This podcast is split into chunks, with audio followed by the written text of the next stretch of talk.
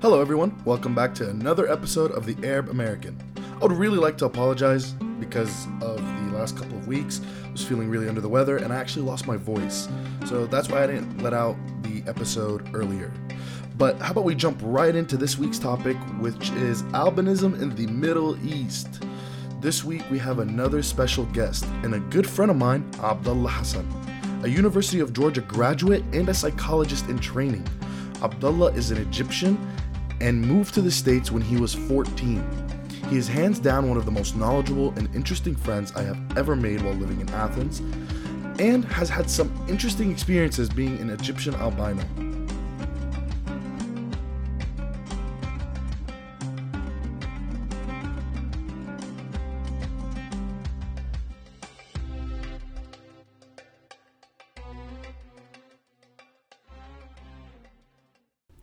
Speaking about albinism in the Middle East is actually kind of hard. I mean, almost no numerical data exists, and that could be because of one of two reasons. The first being that there are not enough people responding to studies that we cannot create a percentage or a chart with data. The second reason is that the people with albinism in the Middle East and North Africa may also be overlooked to the point where no one cares to do studies on Arabs or North Africans with albinism. Some of the clinical studies predict that people with albinism reside mainly in Algeria, Egypt, Iran, Jordan, Morocco, and Tunisia. Although none of these countries keep official statistics on the number of people with the condition, it has been found that some children affected in these regions are affected by mainly bullying and lack of educational opportunities. So, because of some of the information I found regarding the mistreatment of Arabs with albinism in the Middle East, I wanted to know if Abdallah ever experienced any sort of bullying. Yeah, so uh, so being albino comes with um, comes with a lot of different factors to it. First of all, people don't know what that is. People just assume you're, you know, white, and they don't know why you're white. Uh, people think you dyed your hair, or they they they just look at you a lot. Um, and so people are curious. And so um, people are afraid of what they don't know. And so sometimes you get afraid looks. Like some people look at you and be like oh my god. And other times they look at you and they're like what the fuck is that? And uh, and sometimes sometimes they look at you and sometimes they make fun of you and all that stuff. And uh, and you have to deal with all those reactions. And um, but one thing's for sure is when i walk into a room i capture everybody's attention for at least the first 10 minutes. Although there may be a higher population of people affected by albinism in the US, Abdallah is also an Egyptian, which automatically puts him in a double minority stance. I asked Abdallah if he ever got made fun of in the US as a kid since he first moved to Georgia when he was 14. Being albino and Arab in the States. Um, yeah, it's it's mostly people had the same reactions um, in the US. Um, although they were a little bit more, um, you know, I guess open-minded. Like in in in in the Arab world, you mostly get negative reactions. In the US, you can have people be like, "Oh my God, you're so beautiful," you know, stuff like that. Um, being Egyptian is mostly how I've experienced it. Um, Egyptian and albino is it was a good thing. Oh, look at you, you're so rare. You know, everybody. Um, whenever I told people. Uh, I'm from Egypt, they're like, oh my God, it's so cool. And then they show their ignorance, you know, do you all, do you have cars in Egypt? You know, do you have, and so that's how I found out that people in the US know nothing about the outside world, zero. Um, and I knew it was the education system when my teacher, you know, told me one day, you know, you had to change your style a lot to, to look like that. Like, no, lady, all, all my clothes were from Egypt. It was, I was two weeks in. Um, so the impact that it had on me is I mainly got a lot of attention. Abdallah briefly mentioned that he experienced some negative attention in the Middle East, and I was wondering what sort of attention that was portrayed in.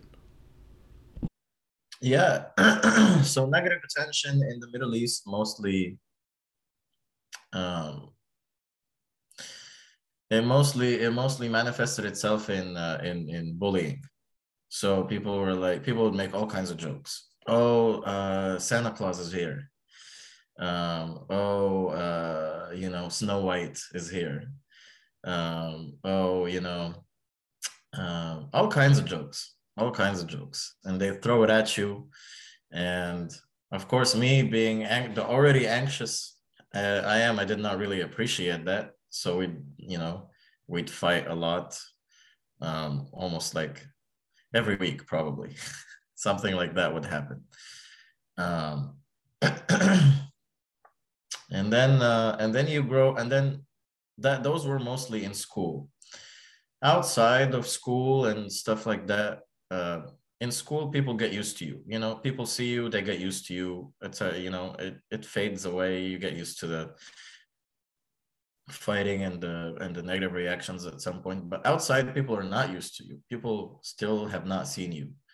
So you get this that, that's when you get the scared looks the the what is that the the confused looks. Kids especially you know how kids are. Very very honest. Mommy he's so white. You're like what? But but uh but yeah so all kinds of confused looks all kinds of scared looks. Um uh you know i you know i don't remember instances but i remember people's faces when they go oh my god or oh what is that? You know? You can see it in their faces. And uh yeah.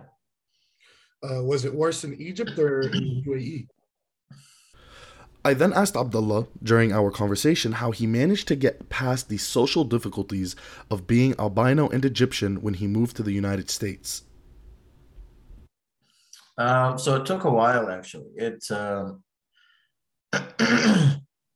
so that was part of like me being anxious kind of thing you know i'm i'm, I'm usually an extroverted person I'm, a, I'm more on the extroverted side than the than the introverted side and so and so i was very anxious because all the attention was on me all the time and but i wanted to make friends and so when i went to the us it was totally different environment i hated life here when i first came here um, I couldn't connect with anybody.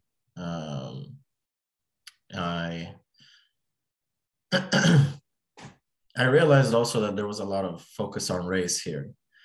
Um, in cafeterias, all the white people will sit together, all the black people will sit together, all the Mexican people will sit together.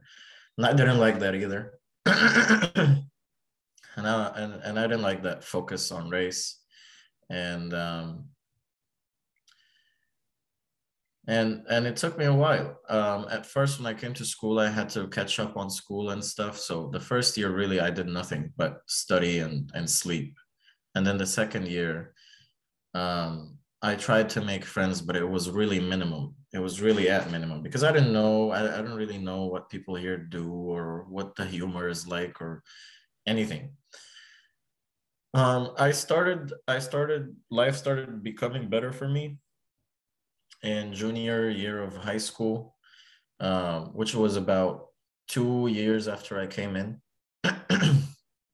and um, and I started making more friends and and we, I started getting the people. Like I said, when you're at school, you get used to the people you're with, and and you kind of they get they get used to you, and you make friends and stuff like that.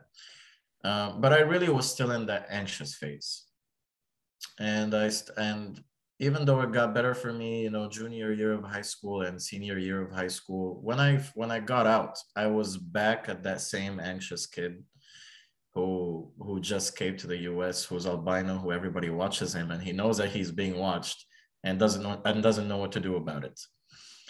Um, so in the first year of college, that's when I really decided to work on that, and um, and and I decided to work on it by improving my interpersonal skills and um, knowing how to have a conversation and practicing that over and over again and um, and that's and that's really when it started being really that's that's when it improved is when i started having conversations.